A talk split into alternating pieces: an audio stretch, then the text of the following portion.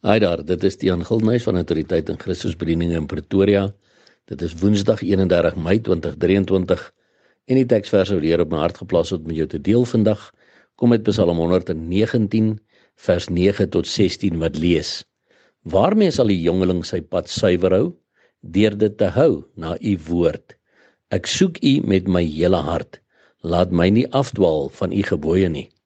Ek het u woord in my hart gebeere dat ek teen U nie sal sondig nie. Lofwaardig is U o Here, leer my U insettinge. Ek het met my lippe vertel al die verordeninge van U mond. Ek is vrolik in die weg van U getuienisse, soos oor allerlei rykdom. Ek wil U beveel oordink en op U paaie let. Ek sal my verlustig in U insettinge. U woord sal ek nie vergeet nie. My broer en my suster, ons moet een ding reg verstaan. As hier staan waarmee sal die jongeling sy pad suiwer hou deur dit hou na u woord, verwys dit nie net na jong mense nie. Dit verwys nie net na mense wat jonk is in die geloof nie. Want uit die oogpunt van 'n God wat het alle ewigheid bestaan en in alle ewigheid bestaan. Want onthou hy kom van ewigheid en hy is tot in ewigheid. Is ek en jy te alle tye ook jongelinge? Of ons 20 jaar oud is, 50 jaar oud is, 80 jaar oud is of 100 jaar oud is. In God se oë is ek en jy te alle tye 'n jongeling. So waarmee sal die jongeling sy pad suiwer hou? Deur dit te hou na u woord. Daar is geen ander manier om ons paaie reg te hou en op die regte paaie te wandel as om te let op die woord van God nie my broer en suster en om seker te maak dat ons in 'n persoonlike verhouding is met die lewende woord Jesus Christus. Maar dan is hier 'n paar goed wat ek en jy van moet kennis neem. Ek soek U met my hele hart sê vers 10. Jy weet met my hele hart beteken nie so 'n bietjie so louerige houding. Ek het so nou en dan bietjie tyd om Bybel te lees en so nou en dan so bietjie tyd om met die Here te praat. Nee. Ek soek U met my hele hart beteken ek spandeer tyd met die woord van God en die God van die woord.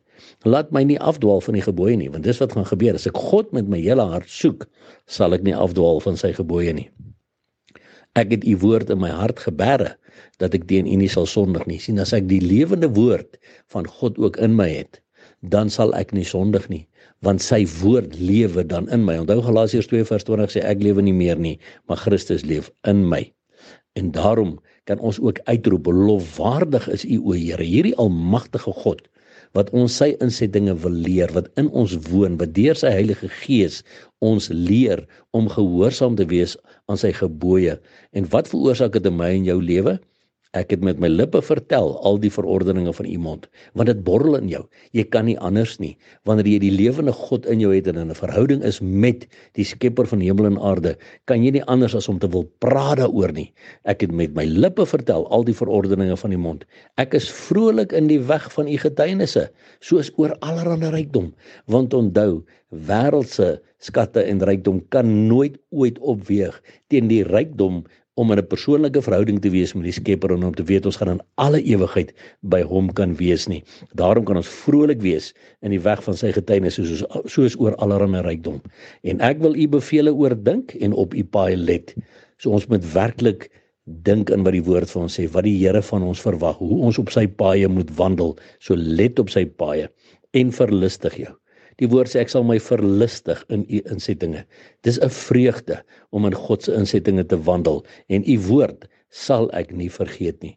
Dit is die wonderlike goed wat in my en jou ook lewe vandag nog as ons in 'n persoonlike verhouding is met die Here en ons weet sy woord is getrou, sy woord bly altyd dieselfde en daarom weet ons ook sy beloftes staan vas en so weet ons ook die ons koning Jesus is op pad om ons te kom haal my broer en suster so ons moet op hierdie die weë van die Here in sy weë wandel op sy in sy insettinge moet ons let en ons moet ons verlustig in hierdie verhouding wat ons met hom het.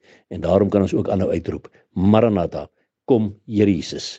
En onthou Jesus Christus is baie lief vir jou. Seën vir jou